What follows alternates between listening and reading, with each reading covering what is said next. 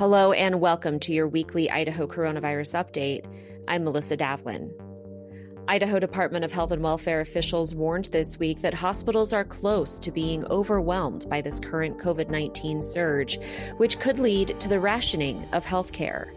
To be clear, that could affect everyone seeking medical care in Idaho, not just those with COVID 19. The Division of Public Health warns Idaho is on track to see as many as 30,000 new cases a week by mid October. Officials say the surge is being driven by unvaccinated Idahoans. Almost every single Idahoan in the ICU because of COVID 19 is unvaccinated. Unvaccinated Idahoans make up more than 98% of new cases across the state. Public health officials are imploring Idahoans to get vaccinated.